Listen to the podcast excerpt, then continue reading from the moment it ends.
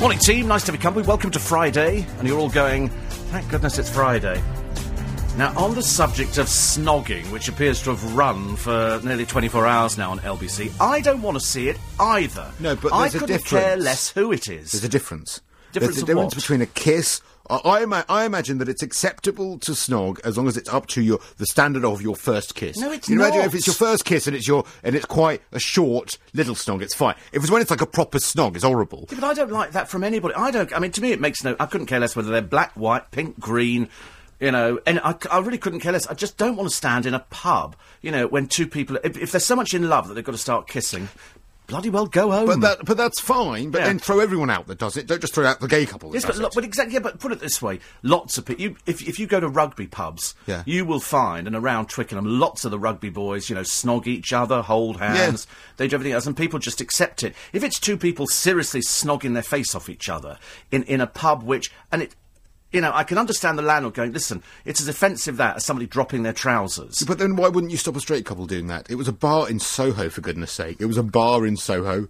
Well, I mean, I I would, you know, uh, there is a great line in a film, and I can't remember which one it is, and it's two two gay guys, and they're sitting on a boat, and this couple starts snogging, and one of the gay guys leans round to the straight couple and says, "Excuse me, I find this really offensive. Can you not do it?" Yeah.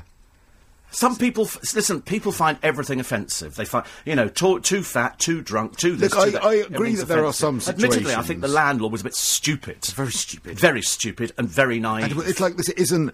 I agree that there are some situations, and this is what I was discussing on the show, where you know, if you were in a pub in the middle of the nowhere in the Outer Hebrides or wherever, I don't even know the Outer Hebrides, but if it was somewhere you do. in the middle of, of you know a sleepy village somewhere mm. that may never encounter gay people, sometimes maybe it would just be better. You might want to kiss your boyfriend in there, but it would be best probably not to.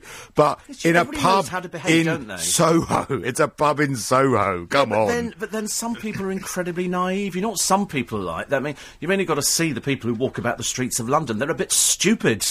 Well, you know, yes. all it does, it just reinforces people's prejudices. The moment you start talking about it is the moment all the old homophobes, and if they're homophobic, they're racist. If they're racist, they're anti-Semitic. They've got the whole everything on their shoulder. I Hmm. should imagine you, pro- you probably got inundated with emails and text messages well- from people going, "It's right, they should have been thrown out." No, I, I- do you know what? It was better than normal. I kind of set out my stall at the start because, as you know, I don't always like to, to do that conversation too often because Yeah. it can be a bit depressing. Um, whereas I set out my stall quite often and saying, look, Hmm. can we have an intelligent conversation about that? And then can we hear from people who aren't Hmm. homophobic but perhaps have a problem with it? So I've got a lot of uh, calls from people who weren't homophobic, like straight guys who didn't consider themselves homophobic but still don't like seeing two men kissing. And I think that's I don't okay. want to see it either. Yeah.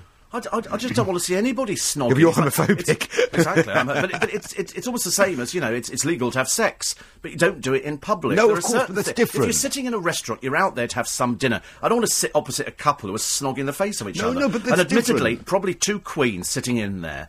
they're probably think, you know, you don't have to look around and think, wait a minute, is anything... You know, you just learn to control. You might have urges that you hmm. learn to control. But a, a kiss is different to a full-on snog with touching and all of that. Is It's it? But, yeah, but we don't know what it was, Kiss. do we? We do not know. Was it, just a on the cheek? They had a snog, Like and I then do to my producer every morning. I come in, I do. Admittedly, they're bending over at the time, but it makes no difference. yeah, of course. Well, uh, I wondered why he had that pained look on his face. He's not well either. Everybody's ill today. I know I'm getting croaky. I hope I'm No, okay. you look a bit better than you did a minute ago when you sort of dragged your carcass in. I thought, we're going for an Oscar here, Uh. mummy dearest. but, it's, but, but to be honest with you, at the end of the day, it, it draws attention to the pub and to the prejudices of the landlady, Hmm. who probably has got some very butch, stupid people who stand in there who don't like that kind of thing. But, but, but actually, all the people in the pub were complaining, saying this is outrageous. You can't say that to these Oh, really? people. Yeah, there, were- there were people. The witnesses that they've got were the ones saying, and actually, I wonder if they egged them on a bit to do it again because a lot of the people around them were saying this is outrageous. You can't talk like this to these Mm. these people. I do wonder, though. It does worry me that these people are running a pub. Have they not stepped out the door of their pub in a while? they must. They must not. Forget, they must forget where their pub is located. I don't know. I mean, I mean, anybody can run a pub. Yeah, Anybody can run a in pub. Middle of, it's on Broadwick Street, for goodness sake. It's in the middle of Soho. Yeah. it's in the middle of Soho. Is it, is it a big pub or is it a like a market trader's pub? I, mean, I don't know. I think I think it's near the market trading bit. Actually, Oh right, okay. Because there is a pub on the left-hand side, and I think I've walked down Broadwick Street, Yeah. which is the market during the week sometimes, and there is a pub on the left hand side, which looks a bit old fashioned Yeah, I thing. think I think I've been there. I could tell you next. I can look at the text from the person who I met in there. Oh right, God.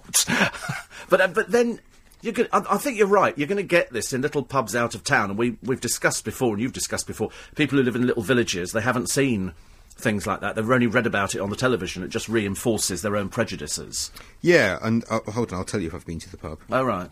I can, it's my tummy. I'm sorry this morning. Oh, are you, are you a bit hungry today? No, no, not in the slightest. No, I'm really not hungry this morning. Um, I, was, I was too busy listening to this conversation, thinking, listening to some people saying, "Oh, I don't like this," and you could tell the moment you heard somebody's voice exactly which line they were going to be taking. But I don't want to see anybody snogging in pubs. I don't mind holding hands. Holding hands is great, but if you can't control yourself till you get home, you're going to get a slap round the back of your ankles because it's it's the sort of thing. It does offend some people, Hmm. not. Not offend me. I just don't want to see it all the time. No, no, It's like I if I'm walking down the street and there's some fat lardy bird, you know, with the grey, you know, tracksuit bottoms, and her boyfriend's got his hand shoved down the back of her pants. I find that offensive. But I, I agree. But if there's going to be if it's going to be stopped, it should be stopped for everyone and not just for a minority. And that's that. that we are sure they were a homosexual couple Oh yes, they were. because you get a lot of straight boys who've had a few drinks. No, they, they were on a date.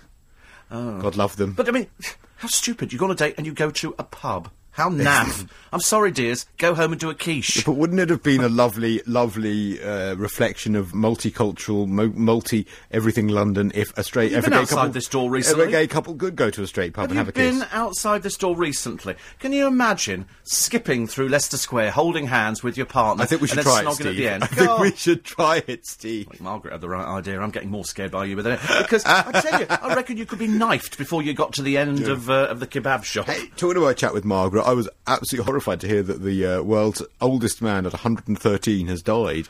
And I wondered who's going to be in at five o'clock to present the show. Did you? I wonder why I got a text message going, "You okay?" Yeah, yeah. I had that one. I know. Yes, it's very, very funny uh, for a lot of other people. what did I do yesterday? I'm trying to think what I did yesterday. I, did, I mean, I keep every day. I keep meaning to do my, my books and take them to my accountant. I haven't quite got round to it yet. It's only going to take like an hour. And yesterday I went, "Oh, I'll do it later. I'll do it later," and I keep putting it off. So today, when I get in, I'm definitely going to do it. Yeah, I had to pay the tax man yesterday. I had to pay him. Yes. To pay him. Well, I had to transfer some money. I didn't realise I hadn't transferred enough in January. And they were sending Oh, me nasty really? letters, yeah, and I didn't realise. How short were you? So, uh, to say. I, uh, well, uh, uh, enough. Oh, right. enough to be annoyed. Oh no, I always pay the whole thing. I just get it transferred. well, I thought I could pay the other bit in July. You know, sometimes you can pay a bit in January and the other bit in July. And um, See, now I, I fell foul of this years and years ago, years and years ago, when um, I had, let's say, a slightly dodgy accountant. Yeah. And uh, he wasn't quite paying the money over to the taxman. And and then I learnt I've got to save my tax money because whatever happens at the end of the year, my money has got to be in there. Hmm. So I'm I'm very good now with the help of my bank. Of putting aside money every month, Yeah. because it's, it's it's great to have it coming in and going. Oh, whoopee! I can go out and buy you know a swizzle stick or patisserie Valerie cakes or something like that. For, but uh, but you, you can't. I can't. I do make sure it's there. Yeah, so I- if I've they, got if they set come back and say standing order. you have a bill for seventy-five thousand quid, I'm going to make sure I've got seventy-five thousand quid in there. Yeah. I haven't, of course, but just in case Carl gets a bit My excited. God, is your tax bill seventy five thousand pound? My God, how much are you on a per, uh, per show? Well, I don't know. I wasn't limited to discuss I think that was that was a little slip there. Seventy five grand tax bill. So just I do, yeah, but. I'll ask anybody. I like working. I do yeah, come into course. Oh work. my God, honestly, yeah, your answer phone is I'll do it. Yeah. Well, it's just yes. Whatever the question is, Yeah, yes. yes. Just email me the date. Yes. Just, just tell me the dates, and then t- and, and the money isn't even primary. No. It really Of isn't. Of course not. But it's it's it's just purely the work because I think the work keeps you young. Yeah, I've said it before. Nuclear war, just locusts, I will be sitting tsunami. You will still Yes. be sitting here. I'll be sitting here with sort of giant, grotesque creatures towering over me with with huge mandrills. cockroaches, everything, and it'll be you. And, and people will be people will be tuning in to find out what the hell they need to do, and whether they should going- build nuclear bunkers. Yeah. And you'll be like, Katie Price, where is she? Yes, Katie Price, where is she when you need her? Where is she going to get her hair extensions now all the shops have been blown up? Yeah, you have to think of these things. Did But I, see uh, a former uh, reporter here, Amanda Walker, who is now a Moscow correspondent? yes, yes. Did you see her report yesterday that they're selling hair now yes, in Russia? Oh, but they always have done. Yeah. Where do you think real hair wigs come from? They come from a lot of them nuns. the roaring trade. huge trade. If you've got long, long hair, they cut it off. It's you get paid by the inch, but they're looking for long. Oh God, yes. But that's going nothing to, new. I'm going to Mitzi in Battersea uh, in uh, Hello Gorgeous. She's still allowed to work, is she? Yeah, and uh, she's uh, she's going to do my hair this go weekend. to a salon, do you, to have that done? Yeah, of course I do. It's Why is it a that salon and stylist. I know somebody called Graham, and he has slightly less hair than you, and he goes to a salon where they charge him, I think, thirty-five pounds, and then he pays so much. For, I said, "Are you Get mad? cut and blow dry. You cut and blow dry that? Yes. For what reason?" Well, to, to have it styled. See, look, I had my hair cut yesterday by, by Mariosh, hmm. and and he sort of cuts clippers and hmm. then sort of shaves your neck and does all the bits and pieces. Wow. You know, it's just like And- the Flymo. It's not very nice, but but that that would be eight pounds. oh, well, this is this is a professional salon. This Get- is a professional salon run by a Greek. Are you telling me that Greeks a- don't run professional salons? getting a you know pr- proper cut and blow dry. So it's Mitzi and Hello Gorgeous will be doing that for me. Get your hair cut professionally, George. You just. Yeah, he doesn't. I bet he just cuts it himself. You, d- yours doesn't Cut, seem to cut grow it, much, that's does such it? an insult. You cut your own hair. That's so insulting. I don't think we need that kind of fighting talk. Otherwise, I should be sitting on the patisserie Valerie cakes today. I don't know.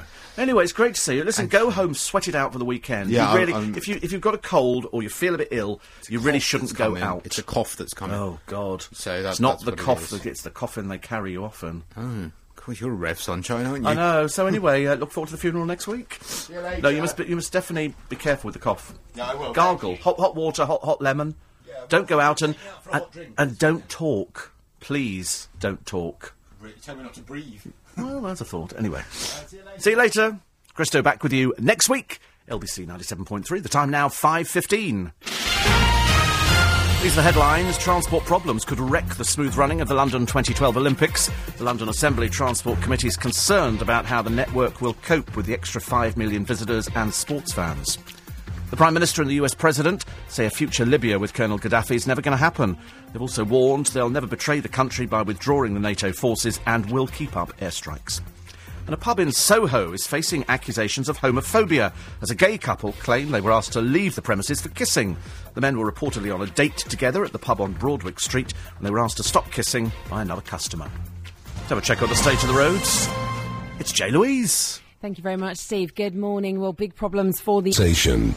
Morning, everybody. 18 minutes past five. It's Steve Allen's early breakfast. I had to laugh earlier on. It was either Christo who mentioned it or somebody else when they were saying, you know, you're going to be offended by two blokes kissing or two girls kissing, whoever it is. And somebody said, how would you feel if a young man sat down in a pub with an old lady and you think, oh, that's sweet, he's brought his grandmother out, and then they started snogging. Well, I immediately thought Wayne Rooney. I never thought anything at all about, you know, that, that's your grandmother coming out. I just thought it'd be Wayne Rooney. And then, of course, the top actor who bedded Wayne Rooney's hooker took his life in his hands because her boyfriend is a gun running gangster. Vice girl Helen Wood, just call it, you know, a woman who sleeps with anything for money, claims she charged a world famous star for sex. And pals say her gang boss boyfriend, Lewis Larson, will be furious about the revelation. I mean, he's actually serving five years for gun running. Why will he be furious? If his girlfriend's a prostitute, you know, I mean, quite quite clearly, unless Lewis is a bit stupid, she's a prostitute. She sleeps with people. Why would he be furious? You know, obviously immensely stupid. I think Jerry Seinfeld stunned televiewers with an astonishing attack on our absurd royal family. He blasted Prince William and Kate Middleton's wedding as a circus act and called the Queen a fake who likes playing dressing up. Well, there you go. I mean, this, you know, you're always going to get criticism, aren't you? I don't think anybody worries. He has to get some attention because he's got a series of shows over here coming up. Now, to be honest with you, I'm not a fan of, of Jerry Seinfeld. I know some people love that kind of thing. I just, I just don't get that, that kind of thing at all. But there again, I don't get Ricky Gervais. And yet I loved extras. I didn't like The Office. I just thought it was naff. But the Americans like that kind of thing. So that's good. I mean, I don't mind. Every, it's, luckily, we've got a free, free country. You can roughly say what you like over here. But I was, I was thinking the other day, there was a great story which we mentioned on the, t- on the, uh, on the programme yesterday morning, and it was about uh, a new series on Channel 5. Something about waking the dead or walking, whatever it was. The advert appeared on the side of a building, and the other side of the advert was a funeral director. And, and when I read it, I went, oh, honestly, how, how funny would that be? You put an advert up for Waking the Dead on Channel 5, and then there's a co-op funeral. And I thought, oh, how stupid am I? This is a setup.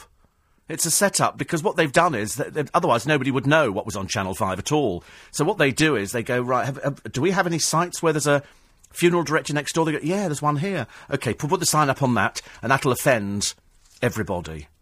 And so they do that, and of course it makes coverage in all the papers, thus giving Channel 5 and old Richard Desmond a bit of publicity. I thought it was so clever. I was amazed that I didn't actually think of it before. Amazed. I didn't think of it. Nice to see old David Hasselhoff was out on the town the other night. I'm doing a, a Welsh accent because he's got a girlfriend. He's, he's nearly 60 and she's 31 and she's model. Okay, her name's Hayley Roberts. A little bit old at 31 to be model, so presumably she's not quite made it.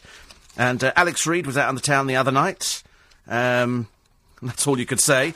Alex Reid was out on the town the other night. The Beckhams are looking for a place to live. I don't know why. They've got loads of places to live in this country. Katie Price has sparked rumours she's to marry for the third time. Oh dear. Who cares? And the, the other thing is uh, that they, they've got a celebrity coach trip coming up. This is the one that. Uh, who didn't want to go on it? I can't remember. Was it Jodie Marsh? Well known has been. But it's got Michael Barrymore on it, uh, Brian Belo, and Spencer Smith. It's a real Z list coach trip, this one. They, they, can't find any celebrity. The last one, I think, had Colin and Justin, two naff Scottish Marys, who turned up and it was so boring and they got kicked off very quickly. On this one, though, they've also got Lizzie Cundy. Oh, God, how dreadfully boring. Uh, 42, must be the uh, oldest old hag in the business. Alex Best. God, blimey, still trotting that one out. And Gary Cochrane and Phil Turner. I mean, how laughable is that? How lo- what a naff coach trip. All these Z-listers together. It's tragically awful, isn't it, really? Mind of course, it's so nice that uh, all these people can take time out to go on the coach trip because they haven't got any other work at all. I do like uh, Sky Living's new uh, show, which is called The Hunks. And what it is, it's uh, a load of people who they think are hunky. Except one of them has uh, stunned the rest of them by coming out as gay. And then he's admitted as well that he doesn't actually fancy any of the other blokes on there. He said, I think they were gutted I didn't fancy them. Shouldn't think so. Uh, dancer Dominic Carpenter, the clue is in the word dancer, uh, comes from Newquay in Cornwall. He says, I'm the only other gay in the village. I shouldn't think so. Have you ever been to Newquay? A veritable fairyland, ladies and gentlemen. A veritable fairyland down there. Weather for today, predominantly cloudy, bright intervals occurring at times. Uh, might be some showers this afternoon, so we were told yesterday. Never saw, never saw a dicky bird. Tonight, dry. Showers around at first, then dying away. Minimum 12 centigrade. Today, it'll reach 16. Warmer than yesterday. And Saturday, cloudy, Occasional bright intervals, scattered showers developing with a few sharp ones possible, especially around the middle of the day. The high tomorrow, 15 degrees centigrade. Sunday, Monday, Tuesday, mainly dry, brighter sunny spells and feeling warm. It's up and down all over the place, isn't it? It really is absolutely up and down. You know, you cannot gauge what the weather is going to be like just by, you know, I'll, I'll, read that and then I'll tell you. By the way, uh, it's next week that Dave Berry is on Celebrity Juice. Thank you, Paul, in Manchester. So uh, next week, Dave Berry on Celebrity Juice. How lovely. Uh, Paul Simon has been revealed as a surprise star at the Glastonbury Festival. Gosh, how wonderful. Paul Simon. I love Paul Simon. Are you going to Glastonbury? Are you? Don't somehow see you sitting in a tent for three days or something. You're doing that? You're going to, in a tent? Oh, right. You went to Reading Festival? Oh, I couldn't go down there. I used to work in, in Reading, and every time they used to have the Reading Festival, all these grubby people used to turn up. And uh, I mean that in the nicest possible way. And then, strangely enough, I can always see them leaving for Waterloo for Reading or wherever it is, because it's all these boys. It's obviously quite upmarket, isn't it? It's obviously a very, very middle class thing to do, because they're all, you can always tell public school boys as opposed to ordinary secondary modern. And it's because they, they just wear floppy hair better and they don't have as many tattoos as the boys who go to the sec mod, and they're all there, and they've got all these sort of coats and things like that. But you could just tell by the way that they, they behave that they come from a better family than the other people who perhaps would sort of jump up and down at a, an Adam Ant gig or something like that. All due respect to Adam Ant people, I just couldn't think of anybody else at the uh, at the particular time. Um, Colleen's agony. Colleen and Wayne Rooney are determined to keep their marriage together despite being plunged into turmoil over the latest claims by the prostitutes he slept with. Uh, the couple thought they'd ridden this storm. I mean, to be honest with you, are we supposed to feel sympathy for the Rooneys? Are we supposed to feel sympathy that he sort of looked at her and went, not tonight, love, and wandered off with somebody else? And then all of a sudden they go, we've ridden the storm. You think, well, ridden the storm that he made? You know, and now it turns out there's loads of these footballers sleeping with prostitutes and sleeping with girls who are desperate to sell the stories because that's the only way that they can ever make a little bit of money. And then they go on television and then they turn up on celebrity reality shows and they go, well, what was your claim to fame, dear? And they go, well, I slept with somebody. All right, good. That's cool, isn't it? So you're, you're, you're happy with that situation in your life, are you? You know, it was like Every time we used to look at poor Jodie Marsh, she must be about 70 by now, I should imagine. She'd turn up in uh, nightclubs wearing, you know, a belt or a little bit of gaffer tape over her rather saggy boobs. And I used to sort of look at her thinking, do you know, if you want to look cheap and, and tarty, you've kind of achieved it. Uh, intelligent, you ain't. and all that. Then they have to come up with stories like, oh, you know, it was terrible, I was this and that. And because of a result of being bullied, it made me rebel and do this. Well, I I said before, everybody was bullied. Everybody was bullied at school at some point. Unless you were the bloke who did the bullying, everybody was bullied. Sometimes even the bloke who did the bullying was the bully. And that's how it works. So, you know, they all do it and then they sit there and they, oh, for God's sake, an excuse for being filthy and disgusting. I do not need it, I'm afraid. I do not need it. Uh, whatever happened as Britain's Got Talent returns tomorrow and then we discover that Britain actually hasn't got any talent, I'm afraid. It's the same stupid people. Uh, the Stavros Act still going uh, strong. What happens when that kid gets looks? I've got no idea. And when he grows up, it's just going to look a bit sad then, isn't it? Uh, Tina and Chandy this is the music teacher, Tina Humphrey, and this. You've got another dog act this time round. By that, I mean it's not a girl band. It is a dog act. It's somebody with two dogs, and um, there were loads of professional people out there with dogs. In fact, there were two last time. We had Kate and Gin, and uh, she's a person who teaches a dog to dance. So, in other words, all the animal lovers go up in arms over a few elephants in a circus, and yet do absolutely nothing about a trained dog that is trained to jump around on its on its back paws, thus providing, I should imagine, immeasurable damage to it. But nobody complains about that, do they? Perhaps they might this time round. DJ Talent turned out to be DJ No Talent. Uh, Connected. Yeah, see all these names that you've forgotten about. Twist and Pulse. Apparently, they are actually featuring uh, Colwyn Bay on May the 2nd, prom day. So that's good. Um, Cheeky Monkeys were two little children uh, called Krista Hyatt and Charlie Dixon, who reached the semi finals this year. And um, apparently, uh, Charlie is at the Hammond School in Cheshire, hopes to become a stage star. Right, and Chris, who still dances, is at secondary school. That's nice, isn't it? So good luck to everybody. And Charlie Green, the 14 year old from Droitwich, that uh, I think now his, his, his voice has broken. And the moment your voice breaks, that's, that's when you're in big trouble. You go from, oh, for the wings, to the wings of a dove. LBC. This is L.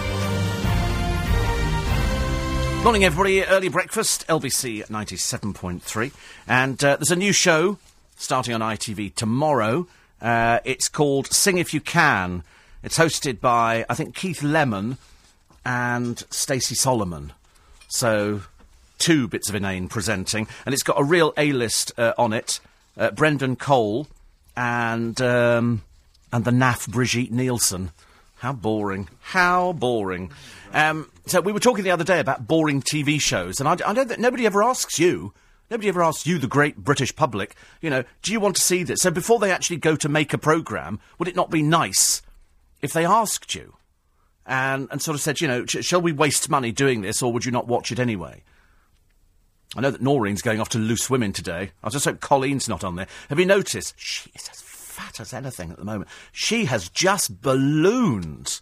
And yesterday they had uh, Paul O'Grady on who was very good because I had Cilla on. Now I love Cilla, but I think she's out of place on the panel. If she's going to go on there, she's she's got to dress down. You cannot wear these outfits that used to wear on Surprise, Surprise. The unexpected gets you between the eyes. We don't want to see any of that. And uh, and Colleen just the trouble is, if you notice Colleen, she can't contribute to a conversation, so she thinks she's funny. She's not funny at all. Eight four eight five zero oh is my text number. You might want to continue this conversation that people had earlier on with Christo about the uh, the gay kiss in the pub in Soho. Uh, and the fact that the landlady is apparently, allegedly, supposed to have said it was obscene, and, uh, and they asked them to. Apparently, a customer complained, and everybody else in the pub was going, "No, no, no! This, you know, what's the matter with it? For goodness' sake!" And I said, "I don't want to watch snogging in a pub." And in fact, most of us here agreed that I don't care who it is, whether they're gay, straight, pink, white, blue, two sheep. I couldn't care less. I don't like watching people snog. I find it a bit just a bit naff, I'm afraid. I agree. It's it is horrible, isn't I it? I can't bear it. Christo, this is John Warrington. Good morning. Uh, was, was saying um, you know, because it's uh, it's obviously a homophobic thing, and to be honest with you, it probably is. And generally, people who are homophobic, are racist, anti-Semitic. They've got all the prejudices. Yeah, they just don't like it. They don't like it. But I don't want to see kissing in a pub. If I'm sitting down, it's just suppose Carl and I are out for a pint or something like that, you know, discussing rugby and you know things like that, and a couple sit down and and sit opposite you and start snogging, you're going to be sitting there thinking, oh. God. I mean, there's lots of things I find offensive. I got on the train yesterday and a girl gets on, quite clearly just arrived out of bed, and proceeds to empty the contents of her handbag onto the table in front of her and start applying or troweling on her makeup. And of course, I do my usual thing. I always go mm-hmm, like that, and then look through the window, hoping they haven't sort of worked out it's me. So, it, I don't think it's offensive. I just think it's naff kissing. It's also it's. It, I'll tell you what it is. It, first of all, it, it's kind of off-putting because it's slightly you you become slightly embarrassed. It's a very personal thing to kiss someone. I'm not talking It's about. all right just to kiss. Hello, Hi, how like are you? that. Give someone a kiss on the cheek. That's Yeah. different, completely different thing. When tongues become involved, or there's intense heat and you know passion, it's very personal, isn't it? Yeah, because generally the people who start kissing then get mm. sort of inflamed by the whole thing, and then they start rubbing their hands around their bodies. And I'm thinking, oh, oh, and how how and I when can do- understand it when they're drunk out the back here. You get a lot of that. I don't mind if it's in an alley. No, I and the girls generally are just about to throw up anyway, so that's fine. I don't mind that. but it's it's just you're sitting in a pub. It's got nothing to do with the fact. If, if she said that's obscene, well then she's a homophobe, or that or whoever said it. Absolutely. But if they said, listen. To be honest with you, I mean, I just, I'm so. Have they done a lot of kissing? We don't know. No, and also as well, whether it doesn't matter whether they're gay or straight, wherever. If they're a straight couple and they're kissing intently in a public Yeah. bar in the middle of uh, wherever it is, I mean, Christo was going on about, but it's in Soho. I know It's he's like Soho was the gay capital, a- Yes, so ha- it has nothing to do with it. Yeah. It wasn't a gay bar, was it? but even in a gay bar, it's. I mean, Yeah, I mean, it's a bit much. I, I've, s- I see it, remember? And I always think, oh, come on, just calm down a bit because it, because it can go one stage further. You know, people can just take it. put your fingers in your ears, Carl. You don't want to hear this kind of talk. Far too early at, the, La, at la, that la, time of the morning man. for that kind of thing. but it does. So I just think that even I don't like it when people do it on the tube. Have you ever seen people do it? Well, don't get on Oh, the, I do go on the tube. yes, I do go on the tube. Yes. The first thing in we'll the do morning. the tube this morning. You're going to work and you're dressed up Mm. and you're standing there and you've got your newspaper.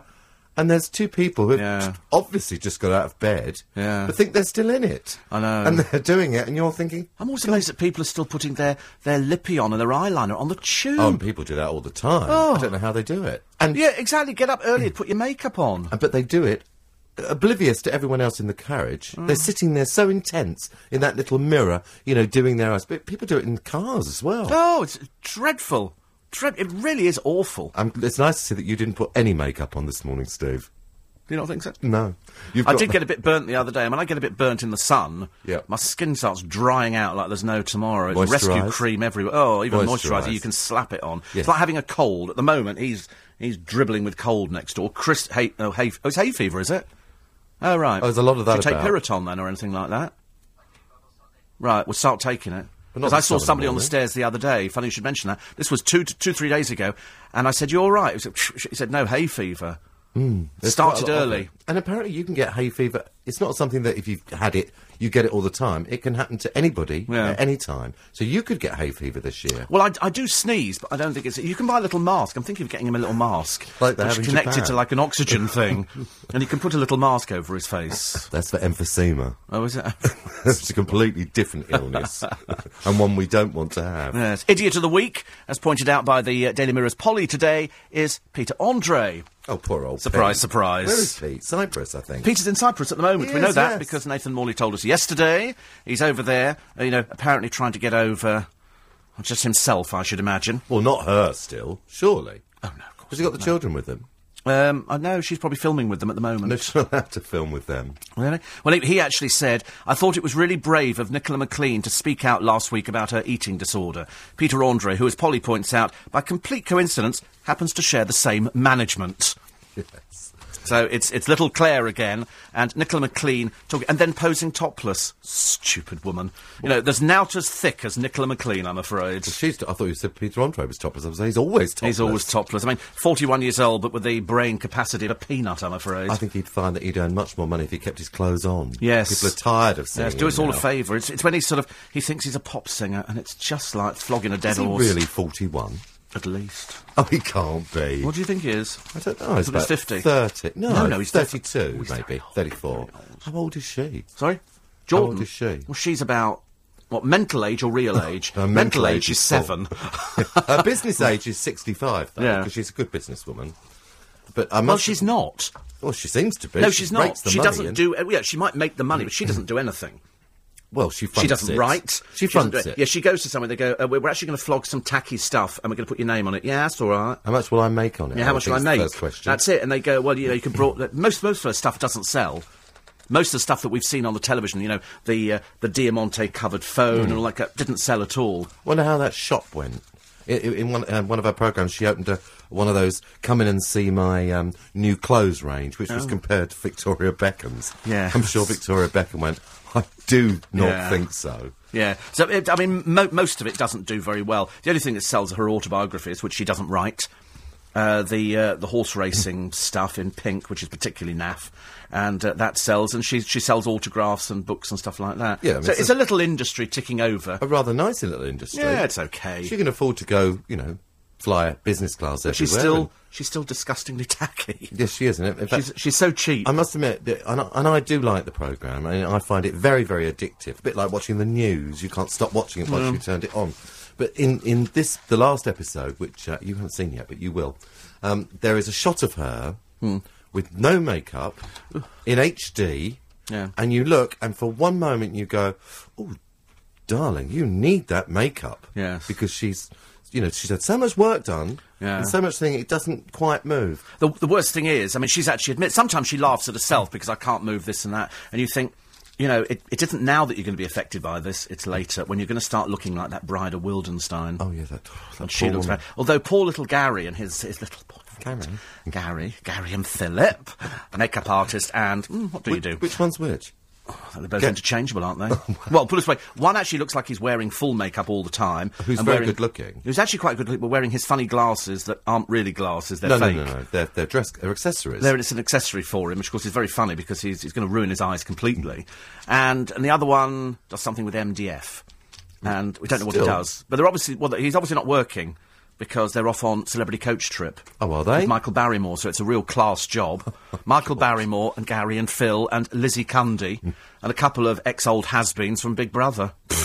And that's it. strange. That's it. And it's always the uh, the couples that get voted off, and I should imagine it'll be Gary and Phil that get voted off. I mean, he's in. He is it, Gary's a makeup artist, I think. He's in it. Uh, he's in. He's kind of replaced the boyfriend. Yes. because she's always got you know her husband. Although, have you noticed the one that I had to say it last week because I was a little slightly disappointed because he's so boring. What Gary? He doesn't actually have a personality that comes over. There's no sort of fun. Fa- he's just he's just a camp, effeminate makeup artist. who, who is a makeup artist? Yeah, that's but there's no he does. He there's no personality there. In fact, they're both as boring as, as each other. I'm sorry to say that to you, John, but there you go. Men or women snogging in public in a gay pub that may be expected and therefore accepted or tolerated in a straight or mixed pub. Some people find it offensive. And uh, personally, I would find prolonged snogging embarrassing. Nervous that the parties might get carried away. And, um, and sort That's of. exactly what I said because it can go to the next stage. That it? Yes. the heat of the moment. Yeah. You know what happens in the heat of the moment, Steve? You end up taking your clothes off. Yeah. But the trouble is, I just don't. I just don't want to see public. It's like at airports. See you. Oh, that's but- lovely. Oh, grow up. No, there's that lovely advert. mad. The advert used to make me cry. I think it was for tissues, and it was always um, a, a, a father and his mu- and his wife seeing their daughter off, who are going to go and emigrate to Australia. And there's that lovely moment where he gets the gets the husband and says, "Look after her, look after her for me, son." Oh, and you well up. It's very very moving. Really? Airports can be very sad. People saying goodbye. Exactly. When you see the price of the naff food they trot up there. and how much airport tax And how you much pay airport tax to get on the plane. And then people go, "Do you want to go to duty free?" And you go, "What? What's duty free about this? It's cheaper on the high street. it is cheaper on the high much street. Much cheaper. Don't waste your money, boys and girls. You compare a bottle of vodka or a bottle Yeah. of gin with what you can get in the supermarkets today, and it, it's not worth lugging it around. no, absolutely not. It's it's ridiculous. The rubbish that you buy in duty free. The, I Oh, mean, it's the yeah. rubbish. Great you know, bags of chocolate. Yeah. Who turns up on the Overpriced. plane with a stupid bag of chocolate? Don't you have chocolate in your own countries? I'll tell you what is overpriced. I went to the pictures the other other day. and pictures. The pictures. I went to the pictures. I know. I went to the cinema. Oh, okay, the- the cinema. Still the pictures. Everyone calls. Oh, well, I used to call it the pictures. And I went to see a film whose name completely escapes me because it was a very strange film, but it had Jake Gyllenhaal in it. and It's, it's Source Code. It's called. Uh-huh. Very confusing, cheap to make. Anyway, but what was astonishing about it is I thought I'd had a sandwich and I thought I think I'll get a little pick and mix because they had a pick and mix thing Oh, on there. God, are you mad? Oh, well, I am now. I went. They give you a carton, Yeah. and you go up, and I thought, well, I'll have some wine gums. Yeah, heavy. Yeah, so I'll put Yeah. them in the thing. Well, I had about seven or ten wine gums or Yeah. something, and then I got those long snaky things Yeah. that you chew. Yeah. Two of those in there, and uh, I think oh, those bananas things. Yeah. Those fr- bananas. A large Coca Cola, ten pounds fifty. Biggest rip-off ever. The Coca-Cola is a syrup, as Yes. you know. water. Cheap, cheap rubbish, and all the sweets, when they say pick and mix, and they have them all over the place. You go to a, you know, a, a fete or something like that, and they've got the uh, the pick and mix stuff like that, and people are happily throwing it in, and they get in there and go, twelve pounds. It's you think you have it. Put it back. Do not pay for it. That's why people go, oh right, twelve pounds, and they hand over a credit card. I'm not To buy sweets, ladies and gentlemen. Short break, quarter to six is uh, the time. It's Steve Allen's Early Breakfast. These are the stories Olympic organisers are trying to persuade Londoners to think about other ways of getting around town during the Olympics. The London Assembly Transport Committee is worried about the pressure an extra five million people could put on the system. David Cameron's written a joint open letter with President Obama to say a future Libya with Colonel Gaddafi is never going to happen, and they say they'll keep up their airstrikes until he goes. And British Airways cabin crew won't hold strikes over Easter now, after an agreement between the airline and the Unite Union. Both sides have agreed to hold further talks over the next 28 days. Let's have a check on the uh, roads. J. Louise. Thank you very much, Steve. Good morning. Well, the M1 is On. Sunday evening. Thank you very much indeed. Don't forget, New In Conversation this Sunday evening is at nine o'clock. And uh, this week it's the lovely Celia Imrie, the even lovelier Christopher Timothy. Lovely. Celia Imrie's Celia, oh, marvellous. she's fabulous. She's fabulous. She really is. And uh, so that'll be nine o'clock. The repeat at six in the morning this week is Larry Lamb and Michael Feinstein. Larry Lamb and Michael Feinstein. And don't forget, all the LBC cabs are out. Oh, you're very active this morning. Uh, the LBC cabs are out on the uh, the, str- the streets.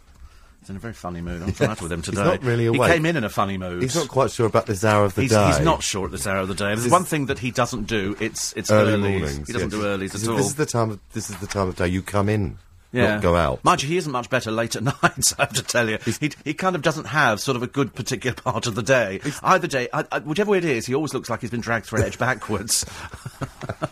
Is that got out of bed look? It, he does have that sort of tousled look. He I often wonder if he's ever combed his hair in his entire life. No, I or whether he don't- just sort of run, because I don't even possess a comb now. No, do I? I haven't had a comb for years. I No. just use my hands. Yeah, and you use- run my ha- my hands through Do, do my you put hair. product on your hair? Actually, I've stopped using product, but I use coconut oil, oh. which is wonderful. Oh. That's it's a bit peculiar. it's wonderful.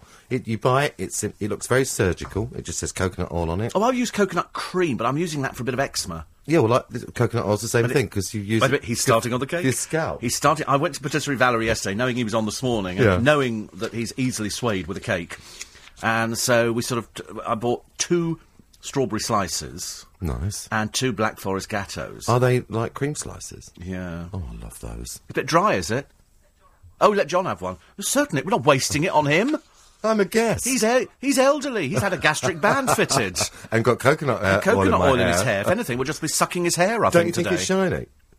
It's ever so good for your hair. Is it? Yeah, my mum used you it just use an hair. egg? An egg's supposed to be very good. Just take take an egg, beat it up, rub it into your hair, Well, and use was- that as a. That was egg shampoo, was it? And beer shampoo. Do you remember? eh, We used to have egg shampoo when we were younger. I And love way beer. standing on ceremony, attempting, trying to work out how, how to eat this Black Forest gatto without getting his hands covered in cream. Just put it all in your mouth at the same time. Don't worry about being posh round here. Or driving the programme, or getting it all over the controls. Uh, I was on the train last week, and the girl opposite was cutting her nails. I think anybody doing anything like that on a train is disgusting. Makeup, fi- then they start combing their hair. You think you might have nits. yeah, it's just not nice Horrible. to do. Just do it at home. Get up 20 minutes early and come out they the don't. house People looking leave it fabulous. to the last minute. But I, well, I would never do that. It's, I mean, you get up, you you make I yourself can't get time. ready quickly. I'm unbelievably slow. Are you? In the morning, I, I I wake up, and I like an hour. what to come to? Well, an hour to get ready. It's an hour because I get up at between two. Yeah, but two o'clock the alarm goes off. So go into the kitchen. Well, first of all, I make the bed. yes. I'm very good at making. I cannot go out without making the bed. Go to the kitchen. I've already placed the cup in the in the hot water machine. I've got a machine. You just push a button, it delivers hot water, and so I empty the coffee in there, and but it fills it right to fit. So I have to empty a bit away, and uh, then I sort of I go back to the bathroom, pick up the shave, and then I go back into the sitting room, sit down in front, do do my tablets, have a shave, and drink drink my coffee. Have a shave in the. Oh, because you use electric razor. Electric razor, yes, yes. No, I take I take a bowl in there, and Well, you know, I wouldn't surprise me with a mirror. And then into the bathroom and get in the shower. at Generally quarter to 3 Mm-hmm. Fifteen minutes in the shower. Out at three o'clock, just as they, they hit the news at three, and uh, get myself ready, and um, and then load up the washing machine. which I've done this morning. You put the washing machine on every day? No, not every day. It's towel day today, so I've put them in there. Sheets day in the Warrington No, I don't do sheets, no, Oh, you they- don't they do go to the laundrette, no, No, I do mine and hang them outside, you know, and they're lovely. How common. But they're I, um, white you hang Egyptian sheets. cotton. Oh, you hang them outside, Oh, so people can see them. Well, there's not exactly a Ugh. crowd It's like having a dryer in the sitting room. You pull it up and you hang items up. Oh no! No, I don't do that either. You're not? No, I do. I put my throw. goes to the to, to my laundrette. I don't do laundrettes. I iron all my own things. Do you? Yeah. Oh, do you do crochet and No, I don't like do that? those sort of things. Cushion I clean covers? and I iron oh, Well, I, I, I clean. all the time. I clean. Yeah. Constantly cleaning. Yes, I'm I'm I, I'm a yes, I'm sort of a bit cleaner. I'm an bit OCD on cleaning. I polish taps and polish the draining board. Somebody said to me, if you really want to polish taps properly and underneath and, and get rid of the lime scale, then um, get an old toothbrush, and that goes round very well. Yeah, or Viakal's very good. That stuff you spray yes, on I've and then you that. just wipe it. and you watch it bubbling, and you think, oh, Great for the shower head, you know. You just spray that into your shower. oh, I've got rubber shower head. Oh, well, I've got a rain shower, you see. It's chrome. It comes out the ceiling. Oh, And you get doused by a rainforest from the Costa Rica. Oh. And then you spray it, and A it shower clears head it from B&Q, okay, ladies and gentlemen? And it's not. was not from being you. Jen and Jim are in sunny Dubai listening on our iPad 2. Lovely. It's nice, isn't Have you it? got haven't, yours yet? haven't got mine yet. Where is it? Well, It's, it's been been dispatched. Where from the moon? I don't know. It's coming from Mars, I think, this one. There would be iPad 3 before you get Well, I one. know it's. Um, I, well, anyway, Paul in Hampshire says you mentioned people kissing in public. I was once in Butlins and I and I was in the underwater viewing section, and uh, and a man and a woman were doing things underwater. Oh. Don't want to know about That that. kind of thing. Thank you. Going on very much indeed. The trouble is, but people can't control themselves nowadays. No, you they know, they're can't. absolutely. It's just ridiculous. You know what it is, don't you? It's that old thing that nowadays anything goes and we accept it. It's like the progression with television, not radio, because radio was always stayed, uh, you know, with important boundaries. But television, you can say anything you like on television. You can do anything you like on television. You can swear. You can have sex, nudity. My friend Rob has to take um, rude words out of pop songs. I think that's the best way to describe it, Rob, isn't it? Just for, for purposes of this conversation. so they re-edit the track. They're before they allowed to have so many words depending on. So they can. I can't even. Well, obviously, I can't tell you the words. No. But they're allowed to have, say, two F's and a B, but they're only, they can only have that at a certain time. of the day. So you've got to go through the lyrics because some of these rap songs have got just rude words in them. I there. think um, what's his name? Inglese, the, the the son of Julio. Enrique Iglesias. Enrique. He's got a song out now that's got an F word in it. Really? Yes. Does that make you street then? Because how many times you've never turned on the radio, ladies and gentlemen, and heard somebody swearing? No. Because no, there is no, even swear. though there's a watershed on television where people can say rude things, We never swear. you on don't radio. have that on radio. Because, uh, and anyway, it's not. I don't like swearing very much. In fact, there's not much we do like. We don't like kissing. We don't like uh, affection in public. No, no, no, no, no. I think it's just a little bit. Oh, I do like hugging and, and a, a cuddle. I think that's lovely, and I love to see people. I love to see people holding hands. Oh, yeah, holding hands, I think it's fine. I don't want to get on the bus though in the morning and find people doing tongues or something Oh like no, that. no, no, no, no! I'll tell you what was lovely. I, I booked a honeymoon the other day. A very, very nice cruise for a couple, and uh, they met. Uh, they said, "I said, oh, uh, when are you getting married?" And they said, "Oh, well, we got married in October, but we've been very, very busy. Um, we haven't really had time to book our honeymoon, but this is where we're going to go." And they're in their eighties, Oh. and it warmed my heart. They were lovely. Not warming your heart recently, isn't there? Yes, I feel my heart needs warming. Uh, does it? Hmm. lot of sadness. no, no sadness. No, just need heart warming. I'm getting up at three o'clock in the morning to come in here on a Friday. So I like that. Although I heard some sad news yesterday. I mean, I'm, uh, I heard it via my friend Paul Cooper. And it's a guy that I used to know years and years ago, Tony. And uh, he and his wife, Elaine, I used to see all the time because we had mutual friends. Anyway, to not put too fine a point on it, they ended up losing everything. Um, because of various things, and they got tangled up with things and substances and all. so- And it just, it was very difficult. But they stayed together. You know, not easy. They lost their house. They Oh, lost everything. They really did lose everything. And I bumped into them a short while ago in Twickenham. And, uh, you know, she's, she's holding it all together. And he didn't look so good.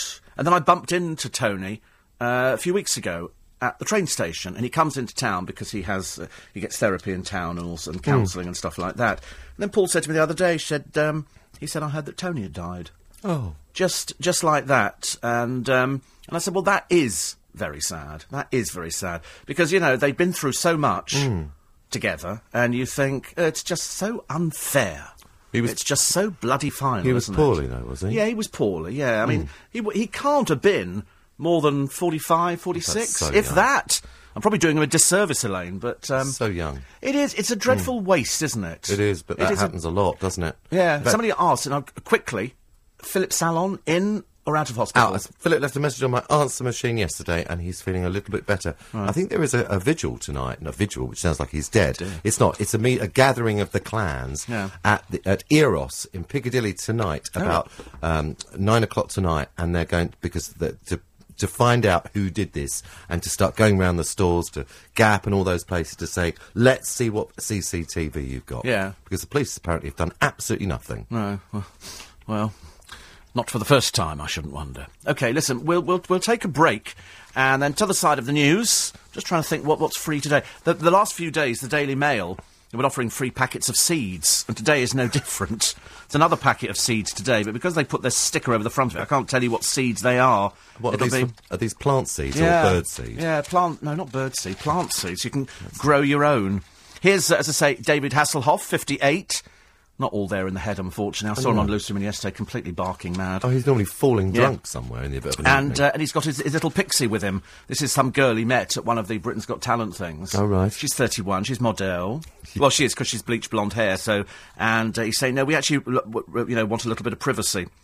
And um, this Miss Roberts uh, idolises Pamela Anderson, and uh, she's already done. Um, Topless pictures and everything else. So uh, I'm afraid, David, you know, sweet though it might be, darling, she's going to sell you down the river. Okay, it'll happen. You know, the moment it finishes, there'll be stories because this is her. She's 31, for God's sake.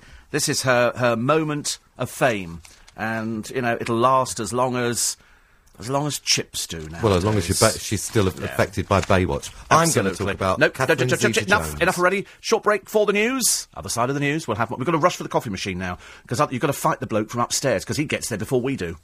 Making a big deal about things. Morning, everybody. Friday morning.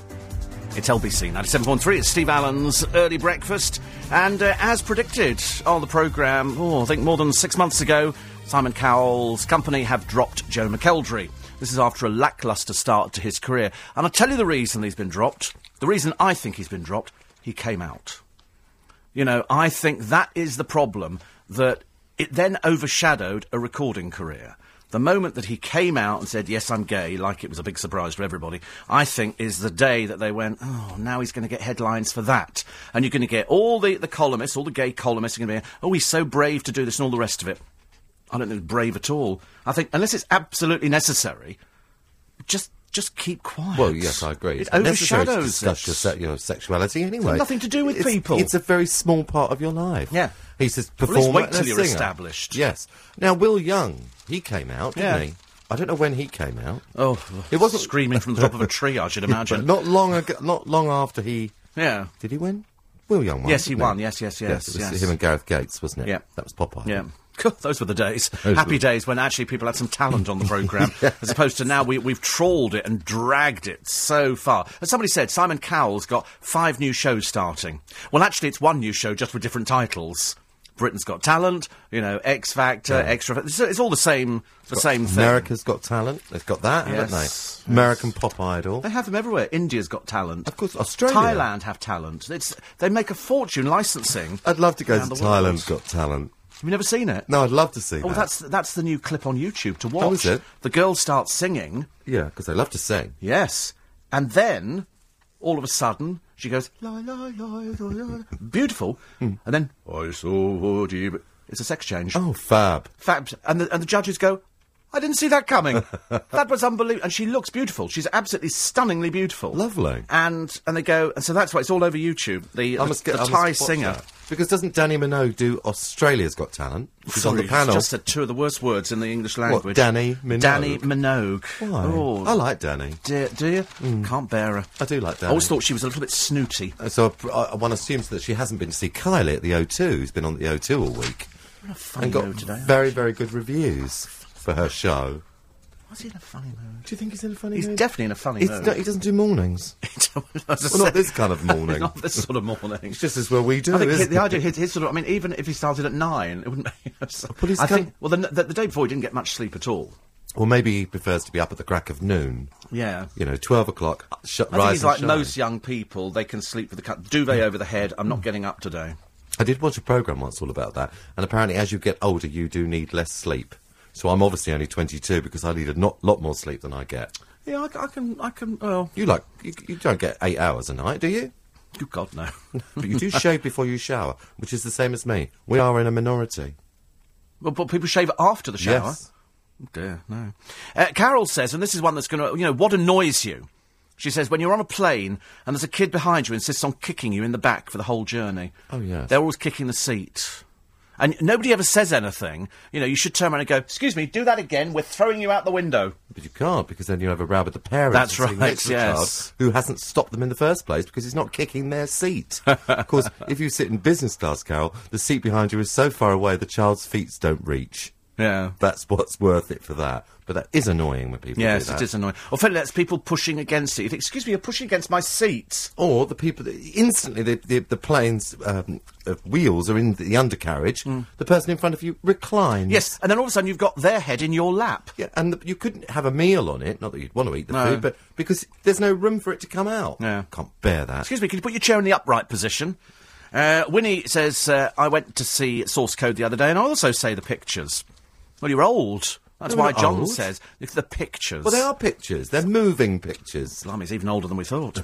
Jenny saw a woman painting her toenails at the bus stop. Good. There's no hope, is there at Wearing all, I'm afraid. Mm. flip-flops in January, I know. Mark the bailiffs off out early this morning, which is good news. We like that idea. And on the front of the uh, Daily Express again, David Hasselhoff and his 31-year-old girlfriend. Uh, she's a shop girl, £6.23 an hour. But she's hit pay dirt now, love. Is it amazing, isn't it? Poor old David Hasselhoff, deluded, mad as a brush. He's 58, at least. And she's, uh, she's 31 and she's model, you know, and uh, it's great. She looks a bit simple, actually. Yes, she does. Yeah, I must she admit. doesn't look the brightest penny in the box, but never mind. She's managed to convince him. All the papers are covering Catherine Zeta-Jones today. Every single one of Yeah. them has got a piece on Catherine, and I'm a bit of a fan of her. Actually, I think she's a very, very good actress. Oh, do you? I do. Yes. In fact, there was a couple of films which she'd been in, and I thought, well, actually, if it wasn't for you. It was would have been a terrible film. One of them was one of those ones with George Clooney and all those people who were, you know, those sort of um, let's raid Las Vegas type films. She was the best thing in it, and and this. But I tell you what, um. I, I mean, I know exactly what she means when she says that it's like a dark cloud, hmm. because I suffer a little bit from depression, not badly, like weeks and months and years, but I get short, sharp bursts of it, and it's quite severe. Don't look at me like that. I've never suffered from depression in my life. I know you haven't, and and oh. thank thank you. I'm glad. Yeah. it's the most debilitating thing and hard to explain. And if you by yourself? yeah, Oh, that's why you see. But it's not. like- It's not. It, And you could. It can come about uh, that when you're on a fabulous holiday on a beach in Antigua. It can. Su- it suddenly thinks, you know, here it comes, here it comes, and and it is like a dark cloud. It's very debilitating. And to try and explain it to someone, and they say, "What have you got to be?" People go, "What are you miserable for? Why are you miserable?" And it's you're not miserable. It, it's as if something else takes over your personality, and you change completely. It's hard to get out of the bed in the morning. To get out of the house sometimes is takes every will in your body. Really? And so I know exactly how she feels. But bipolar has become quite a trendy thing to have. People talk Well, about- it's because it was called depression. Yes, which is- and now they call it bipolar. So, why? well, Gary, um, uh, sorry, Robbie Williams, bipolar, and then Christo did a piece on it the other day after the Catherine Zeta-Jones uh, was announced that she'd gone in. Uh, to be sort of sorted out. She'd gone in for a rest and everything else. And somebody was saying, they had an expert on, and he said that bipolar people generally were more intelligent. And I said, well, I'm going to have to watch the Kerry Katona programme a little bit more carefully, because I've seen no evidence of this at all, because she's also bipolar. But then she shoved half of the drug uh, Yes. cartel up her nose. And that so doesn't I'm not help. sure whether or not she's bipolar, or she just made it up to cover over the fact that she does drugs. And if you have done drugs, it does. It can affect. Well, it that. stays with you forever, doesn't it? it Isn't it does, like being an alcoholic? They, they say, you know, I've been clean from drugs now for ages, but in fact, you could you could be back on it very quickly. Very, very quickly, and it would be easy. And the effects of the drugs, which have got very great highs and great lows, can cause Mm. a bipolar situation. Strangely enough, for Catherine Zeta-Jones, uh, on hearing this news, her parents have flown over to see her, and, and we're told here they're a very close-knit family, and they were shocked to hear of her illness. So obviously they're not that close because they weren't aware of it till it came out in the newspapers. More on that in a moment. First of all, these headlines with Holly Ford. A new report's found the tubes and buses may struggle to. Monday morning from 10. Morning, everybody. 19 minutes past six is uh, the time. It's Steve Allen's early breakfast. A chauffeur's wife is facing jail. Uh, she's another swindler. Her name's Jennifer Baden. She blew this cash on holidays, shopping sprees, and she pretended for 10 years to be a single parent, whereas in fact she wasn't. How much did she get out of the system? 75,000 quid. 75. 75,000. And the judge bailed her, but sentenced her on May the 10th and said her swindling crimes were serious matters could result in prison. To be honest with you, I couldn't give a forex about prison or anything nice like that. We want our money back. So you go in mm. there and you take everything that she's got. Yes, It's as simple as take it all that. I'm sorry, your television's going, your house is going to be sold, everything. Couldn't care less what happens to you after that, love. Send in the bailiffs. Yeah. In fact, there was a, there was a Send story. Mark in it and go and sort them out. Mark will do it. He's up. On, this is actually an older story. It's from Tuesday, and it, and it quite shocked me. And it was a very very small bit in the Evening Standard, and it said this couple. Uh, had suffered six miscarriages and they were desperate for a child. And Oh, eventually, the ones who they went paid? on to a, a website and found a surrogate mother. Mm. They paid ten thousand pounds, Yeah. uh, and halfway through her pregnancy, she changed her mind. Mm. So I'm not giving you the baby now. Which, of course, she's entitled to do. Yes, but she, of course, can because she's carrying the child. And now they've been told that they've got to pay £568 a month Yep. in maintenance to that child. Yes. But ha- And the mother's claiming benefits as well. oh, the mother's already on benefits. she's already been on benefits, yeah. And, and the couple have said, you know, this woman she had no intention of ever giving that baby. It was just a meal ticket. Yeah. It was like a job. Let's earn some more money for what? It's for so simple to 16 cheat the system here now, and the chances are that you won't ever get caught for years and years and years, by which time just transfer the money abroad, and uh, nobody will ever get it back. Whereas I want to be draconian. I want to go round there. I want to take everything out of their house, the car, everything. Oh, that was... Pa- I couldn't care less. Terribly sorry. You know, where do you think her money was coming from? 75 grand? Hello? You see, what we need is an island. And what you do is you eventually say, you can't pay the money. Okay, give us your passport. You're no longer a British pers- British citizen, Hmm. and you'll go to an island, a specific island. We could all send ev- everybody there, Hmm. and you just say, It's called Australia. it's called Australia. We did that once, didn't we? Yes. But perhaps not Australia now, because they'll get very, very upset with us. no, They let's will. send them to Australia. let's send them to Australia. there must be an island we could create Yeah. somewhere, and just send them there and make them stay there for two years. Yeah. Mm. Uh, there's a pensioner who faces having to sell his home after losing a legal battle with his next door neighbour over five inches of land. Taxi driver Ian Chisholm put up a six foot wooden fence between the two properties while his neighbour David Roberts and his GP wife Dr. Lorraine Foreman were away on holiday. When they returned, they asked him to lower the fence or remove it, and the two families became locked in this bitter land dispute. Anyway, they go to court. He's been ordered to pay almost £20,000 in legal fees, which he says he'll have to sell his house to fund. Uh, Mr. Chisholm, who lives with his wife Teresa in Paignton, wept as he told how the ordeal had left him severely depressed and faced financial ruin. He said, We were hoping for a nice retirement, and um, I didn't, and because we didn't have the money for a solicitor, we might end up losing our home. That's the trouble. When you have these neighbourly disputes, you know, it, it unfortunately causes all sorts of problems. It does, and we've seen television programs of it where they follow people and and and uh, it's normally about it's about boundaries, Yeah. fences, or Trees. or trees, Trees. Trees are the worst. Yeah, and and people then say, "I'm not doing this," and I've seen them on the television arguing about it, Mm. and then you know, all of a sudden, it's a case of right, I'm taking you to court, and you think, "Don't go to court. This can cost thousands and thousands of pounds unless you've got serious money sitting in the bank. It's it's um, in your best interests to actually get on with your neighbours. I know a lot of people say, "I don't even know who my neighbours are." But you have to because you know if you go to court, like in the in this retired couple's case, twenty thousand pound legal bill, and you can sit there till you know you're blue in the face. You will pay it, otherwise they will you know take you to court And actually, again.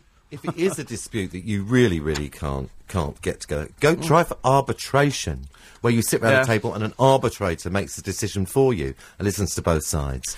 Yes. It's less costly. Uh, Nigel in Chesterfield is uh, off to Kenya for two weeks, but he's podcasted, so he's got those to keep him company. And uh, Andy, Julian, Debs, good painless run for Sunday's London Marathon. We're going to have people pounding the streets and... Oh, that old bloke died the other day. Do you remember the one who was supposedly 102 and kept running the marathon? Yeah, yeah. Well, it turned out he, he wasn't 102. Wasn't he? He was only 90-something. because it's he, still he pretty could- good. it was still pretty good. But Yeah, he actually that. didn't have uh, any proof of how old he was, so I think they just made up the fact that he was fairly old. Fairly old. Which he was, but he, he did die. Uh, Nick Ferrari this morning, Alison Rudd is in doing the uh, papers today, and uh, Nick will be discussing the demolition of the iconic Heygate estate in Southwark. And uh, do you support a nurses' strike? Plus, of course, uh, the Typhoon pilots grounded due to a shortage of aircraft spares, which means that the pilots can't practice and keep their skills up to date. And he's going to be talking, strangely enough, about public displays of affection. Now, whether or not this is in light of the uh, the story which is running on the news at the moment about the gay couple kicked out of the pub in Soho because they were affectionate, I don't know. But uh, that'll all be with Nick Ferrari this morning. And the Groundhogs are playing at Borderline Greek Street tonight. Kiss for John, and that's from Olive, Tony McPhee's sister. So there you go. The Groundhogs playing at Borderline in Greek Street. So it's all going on at the moment, isn't it? It's all going on. 84850 steve at lbc.co.uk. And now you're being told that uh, roads could be closed for the Olympics.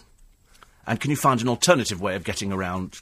Big surprise there. I don't understand. They're digging up Piccadilly. They've been doing it for God knows how long. In fact, there was a, a, thing about uh, the rule. You know that street where Rules is, the oldest restaurant in London. Oh, that one. was they're, they're doing all the pavements there, and apparently Yeah. uh, they said, "Oh, it'll only take 13 weeks." Well, now apparently it's going to take 26 weeks. Yeah. Because and there was a lovely picture actually in the paper last night of one of the workers in his truck, a sound asleep in the middle of the afternoon. Yeah. That's why it's going to take 26 weeks because they're half asleep. Yeah.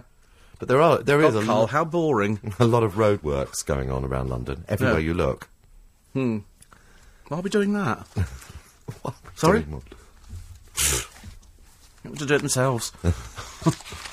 Ridiculous. I've got to Um, say good luck to Jeremy. Actually, Jeremy Joseph, Who's who- running the, uh, who's running the marathon. We've already raised Yeah. sixty thousand pounds. Wow. Since he started. A lot of money around. That's a lot of money. A lot of money. lot of there will be a lot of people, you know, doing Katie Price is not running in the marathon. Uh, she did her knee in. She Didn't did. stop her going to Thorpe Park and going on a roller coaster, but there you go. Never let it spoil a good story. She is going to be giving some money to the marathon, but uh, just as well she didn't do it. We don't want somebody overshadowing a, a decent event. No, because there'd be cameras following her, wouldn't there? And Yeah. whole program's being made up for it. It's all about doing things for charity. But she has matched all the bids that she got in for her run, didn't she? Yes. Uh, Alan Titchmarsh dug in yesterday and defended his decision to conti- continue using peat. Because apparently people are saying don't use peat. Why? Well, they say it puts thousands of species at risks, uh, at risk. And so he said, I'm going to carry on still till they found an alternative. I didn't know there was, I've never even heard of this one before. Peat's the stuff that they burn, isn't it? Isn't No, peat- they put it on gardens. Yeah. You can burn it, I Yeah, suppose. Irish peat is the Yeah. best, isn't it? Apparently, we generate greenhouse gases and our carbon footprints are a size 13 welly. And um, he says, whilst never using pure peat, he says, do I use it in compost? Sometimes. The great advantage of peat is it's stable and lacking in any kind of plant toxin.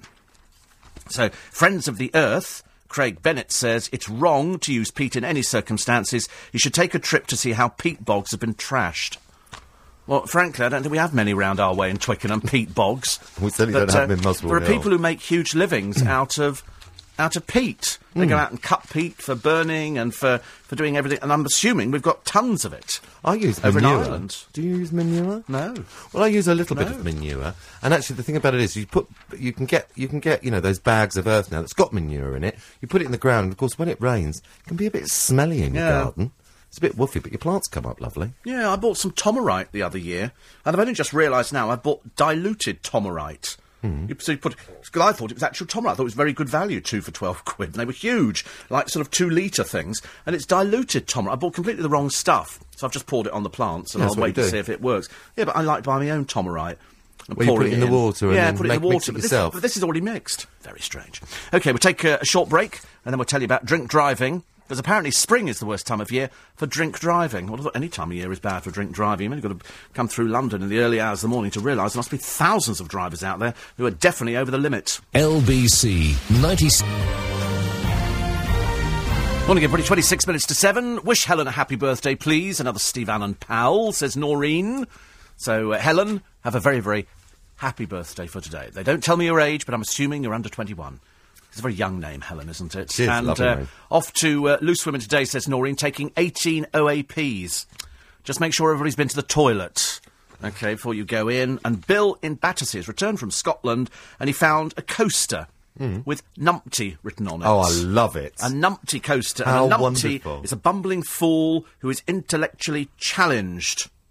There you go. Widely known in Scotland as a member of the Scottish Parliament.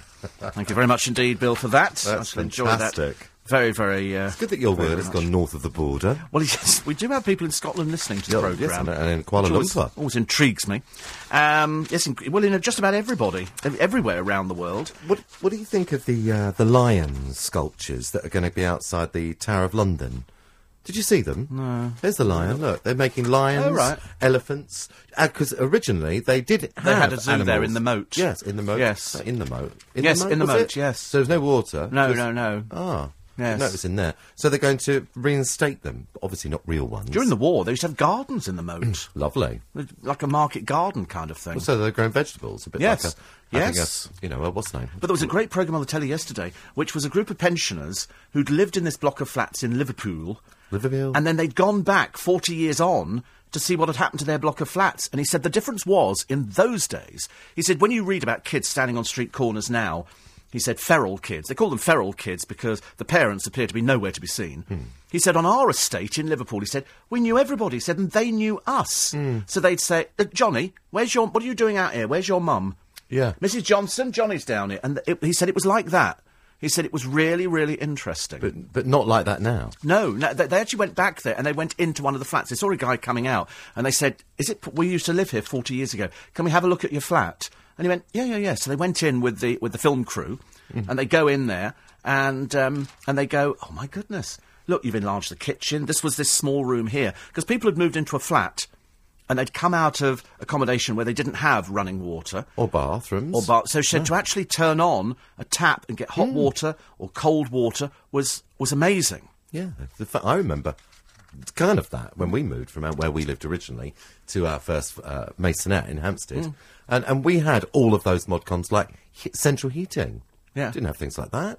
Well, uh, I remember when. It, there we go. This is the age thing again. I remember when we had central heating put in in our house, and we. Uh, most houses didn't have it. In fact, you still there's still houses now that do not have central heating, and we had it put in, and we had a. For the life of me, I can't remember if we had a boiler. I suppose we must have done, but I remember the, the radiators coming in and this copper piping Hmm. everywhere, and nobody attempted to cover it up. Now people paint it, and it's in the walls, and it's all hidden Yeah, and stuff like that. In those days, it wasn't because it was done as an extra. And, we set, and the moment that central heating went on, I thought we were like sitting in a sauna. Yeah, well, it was like a sauna. Yeah. but I think we were healthier before. Oh, absolutely. It's only As now your mother used to say, if, if, if you're cold, put a jumper on. Yes, but yeah, yeah, absolutely, and that's the way to keep the, the price of your electricity and Yes, gas bills down. yes, I didn't have uh, in my house where I when I bought that house. Um, there was no electricity. Uh, no, there was electricity. No but there was walls, no, roof. there was no No There was no garden. carpet, no kitchen, just a sink on the wall. Yes. and it was only that I and I put in uh, central heating. Our house in Yorkshire, we didn't have. Uh, we had a big kitchen at the back. Hmm. It was a very old house, built in 17, whatever it was. The one with the secret tunnel and the servants' quarters in the roof. And there was a big kitchen at the back, and it, all it had was a sink, and the, the oven was an Aga type thing. Yeah. That's all A we had. It was like a range, and everything was. And then there was a big laundry room to the side of that, but stone walls. I mean, it was all added as an extra. Yeah, because that would have had a mangle and a boiler. We did have a in it. mangle, yes. Yeah, and, you- we had a copper. ringer. A copper. Yeah. And then eventually we got the electricity put in, and that, of course, changed our lives. As you saved a fortune in candle amazing, you know, how we've moved on. But the one thing that these pensioners said about the estate was the fact that children didn't get into trouble in the way that they do now. And they're horrified by the way that children now carry knives in certain parts of London. Stupid children, rather, you know, Mm. in, uh, lacking in intelligence, you know, because that's their way of being big and strong. He said, in our day, he said, everybody knew everybody on the estate and it made you feel part of a belonging. He said, all your school friends lived on the estate. Yeah, uh, but you were part of a community. Yes. So when you went, I'm going out to play, you knew that Steve was there and Carl was there and Jim was there, and we were all playing, and we didn't play with Carl knives. was there. Carl definitely wasn't there. I remember Maybe that. not distinctly. Carl. But it's but but, th- but then your mum would look out for you and and Of course, or my nan, or Yes. See, we, when when we moved from houses to a place, often f- whole families Mm. uh, would move together. So, in fact, when we first moved, I had my nan and my grandfather were in one flat, and mm. my aunt Joyce was in another, and then Jan and Sandra were in another, and we were in one, and so we were in a row. So mm. we bought a community with us, and everybody else was in the same situation. We did the same for my auntie Enid. We all moved and left her, and just to make it more interesting for the rest of the family. But that's because you're wicked and vile. That is true, actually, yes. Just to, re- to reiterate again, for the umpteenth time, just in case you've just woken up and you're just setting off on your journey, don't do the M1. No. Because it looks like it's going to be closed for the rest of the day. This is after a fire in a scrapyard, and um, it's it looks like. So what they're doing, they're diverting people. It's between junctions one and four. So at the beginning of it, ah, forget it. Yes. So if you're thinking about going to Brent Cross today, I'd Yeah. give it a miss and go tomorrow. Yes. Because that is right at the bottom of the junction of the M1. Yeah. And also the North Circular Road both ways and onto the A1 at Staples Corner will be horrendous. Yeah, so if you're thinking of leaving early, my advice is leave even earlier than you think you should leave, hmm. just to make sure. So just to remind you again, the M1 is completely closed because of this fire in a scrapyard. These things are sent to try us, ladies and gentlemen, and it's certainly going to try us this morning, I should imagine. Uh, Frankie Boyle is.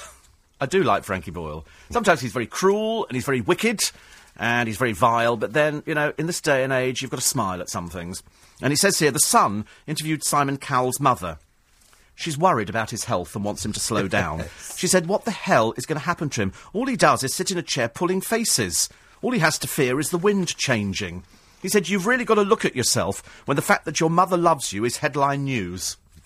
And it's true. But it's nice that He just makes cares. faces. All right, so he gets on planes, but he's, he's making a fortune doing it. Of course he is. He has got five programmes that he's hosting Yes. and a new one coming out. I Yes. think, a completely different type thing called Black and Blue or something or other. Yeah. But I mean, you know, he's he's at that point. Remember, it wasn't very long ago that Simon Cowell had nothing. Oh, he was he was auditioning to be a presenter Yeah, on a yeah, show. I've yeah, seen the auditions. Nothing at all. And so he's done so well. He doesn't want to lose it, and he wants to keep that rolling. That money, that that that kind of. He's he's quite very powerful, isn't Mm. Of course he is because he can he can make people. On the other hand, somebody like Joe McElderry, you know, if they're dropped, all of a sudden Poor you disappear and you fall off the edge. See, that's because his album didn't sell very well. Well, it didn't sell very well because the fact that he sort of came out, the the excuse was. Gary, uh, by certain columnists, that somebody was going to sell a story on him. I don't believe that at all. I believe there's a lot of gay columnists out there who think, let's just put that in, you know, and draw it out because it's a story. And so, you know, that's how, how they do it. And they go, oh, you know, so and so came out to me like it was some big deal. Yeah, I'm sure Joe McElderry really wanted to come out in the press. But also as well, if you think how powerful Simon Cowell is, you know, he practically brought ITV back to life. Yes. with all his programs. If if there, if he one of his uh, his people like Joe, if he could easily, if there was a story, go go to the newspapers and say, don't print that. Yeah. Don't print that. Yeah. Because Or you you'll never get access to any of our programmes ever again. absolutely, I Yes. will forbid you ever to report. You won't get on any press releases, again. you'll get nothing. and no one will. Everyone will go. No, no problem. No problem. No problem. Yet, strange enough, Jedward, who came sixth, are the ones who uh, they said have earned three million pounds last year. And Joe McElderry, who won, supported them at uh, at a recent Yeah. festival to these two silly little boys who jump around. Who can't sing? who can't sing for toffee, but are representing Ireland, which shows what a complete joke the programme must have been. But we've got Blue though. Well, the song's not bad. I, I haven't heard the song. It's not bad. it, actually. A, cou- I uh, cannot Easter forgive weekend. Antony Costa for what he did to the cash point machine down there. What did you do? He was very drunk one night and decided that he thought it'd be very funny. What, to, here? To wee over. Yes. Oh, very naughty. And uh, Yes. you shouldn't be doing that. No, I mean, absolutely. if you're desperate, then go up. You know, maybe an alley somewhere, but not with someone where he people did are it going there. to use. Unfortunately, there's a pub directly opposite, and they saw him doing it.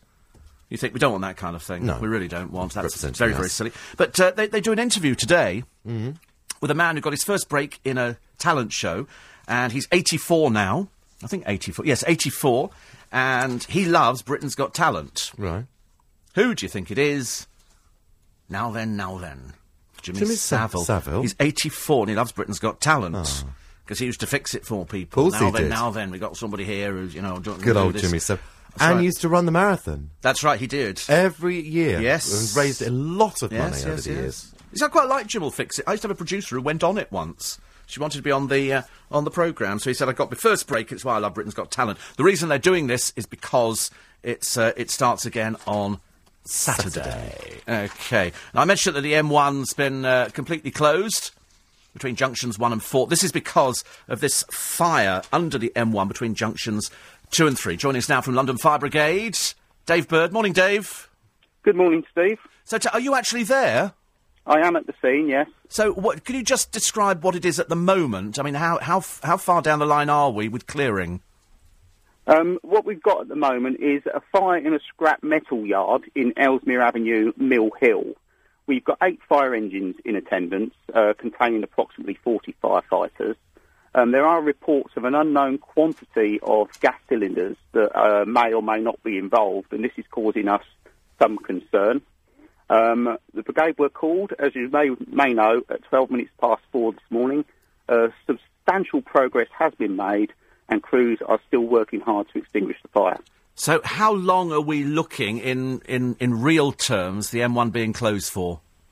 I'm afraid I'm not able to say at the moment because the fire operations are still fairly dynamic um, and the fire has not been extinguished.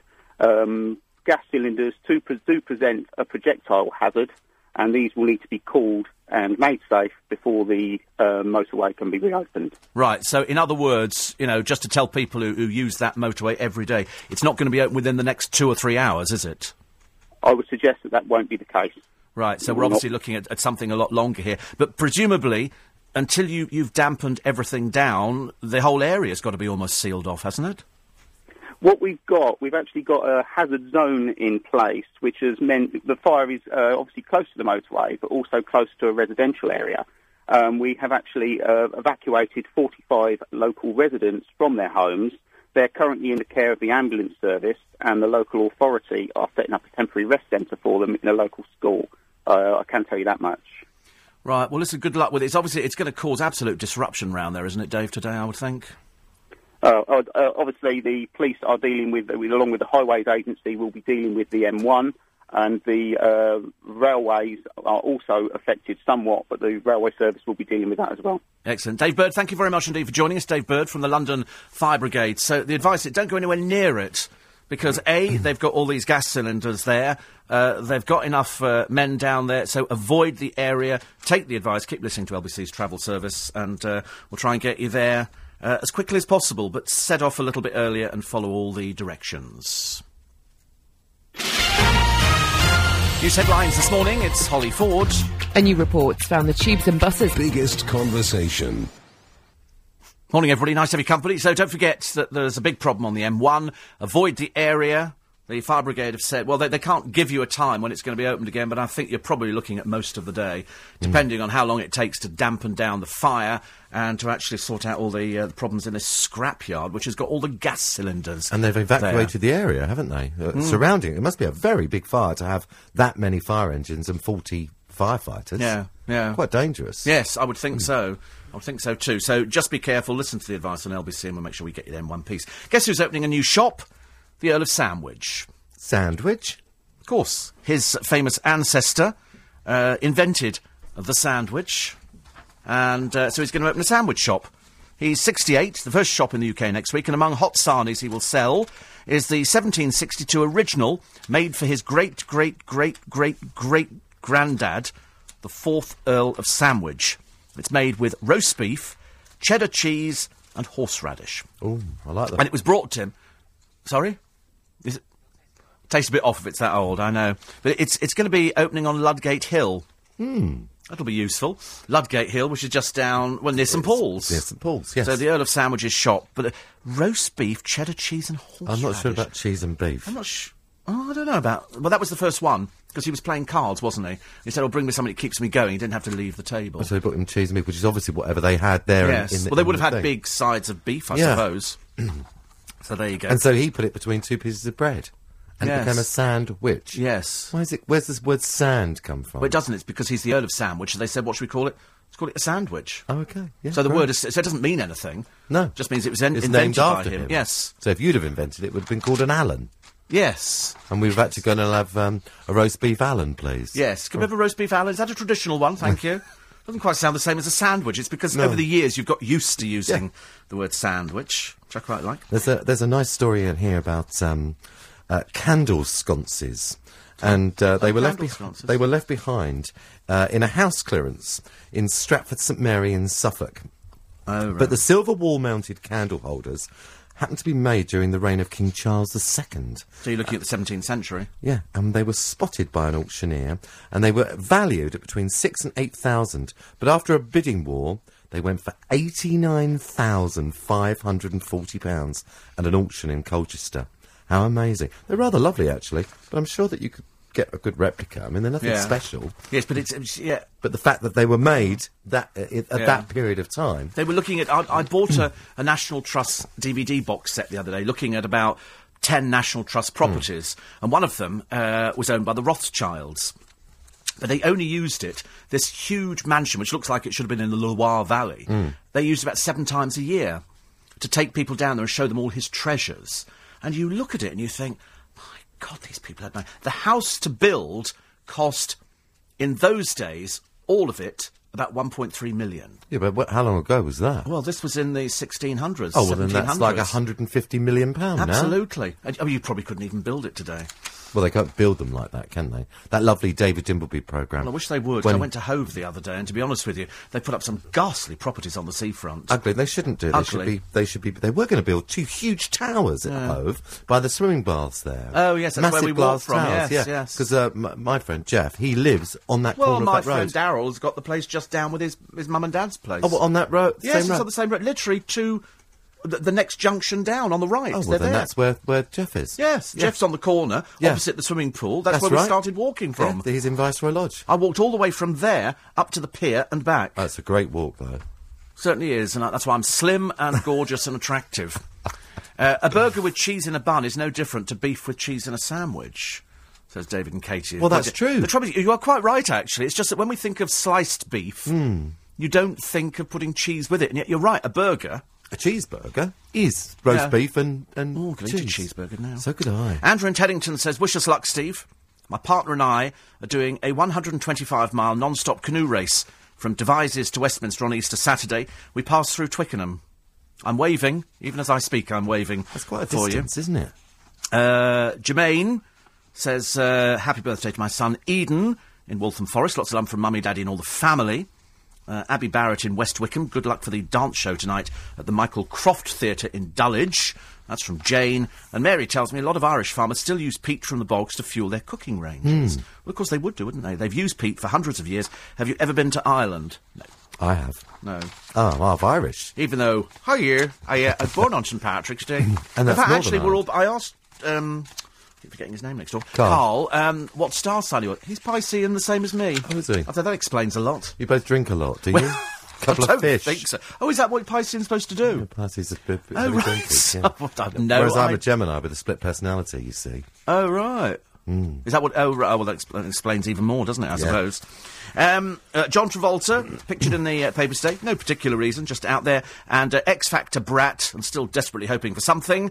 Cher Lloyd fancies herself as the new Simon Cowell. Oh. One of the papers today is saying that uh, Frankie Sandford from the uh, the Saturdays Hmm. is going to be the new judge on the X Factor. She's not, and uh, and they're saying she's very obviously she's excuse me got an agent who's pushing the story out that Was she's that very Frankie? Yeah, Yeah, I'm, I'm like, she's quite sweet, actually. She's quite sweet, She is, frankly, she is very feisty. yeah, but the trouble is they don't want feisty. They don't want feisty on the X Factor. They don't want that at all. And in fact, whoever posted the story, you've completely, you know, they'll be looking at that going, she's got the word desperate stamped all over her. No more time this morning to be desperate or otherwise. So we wish you a pleasant weekend. Good luck for the marathon. I'll be having exhausted people, no doubt, texting me on Sunday saying, "Shh, we've Yes. done it, we've done it, we've done it. Although you probably won't during the duration of the programme. Uh, John will be back with us next week. Yes, please don't buy plants. It's too early for your garden. I know it is too early, but you have you can't resist the garden centres I know. because I love it. Three weeks to the hanging baskets. The Allen household gets the hanging baskets in three, Three weeks. Don't forget, New in Conversation, nine o'clock this Sunday. Don't forget to podcast; they're all available, and uh, this podcast will be up a little bit later on. Nick and the team will be here after the news at seven. Lot to talk about this morning. Don't forget the M1 closed. First of all, the business update with Holly Ford. The cost of being a tenant increase.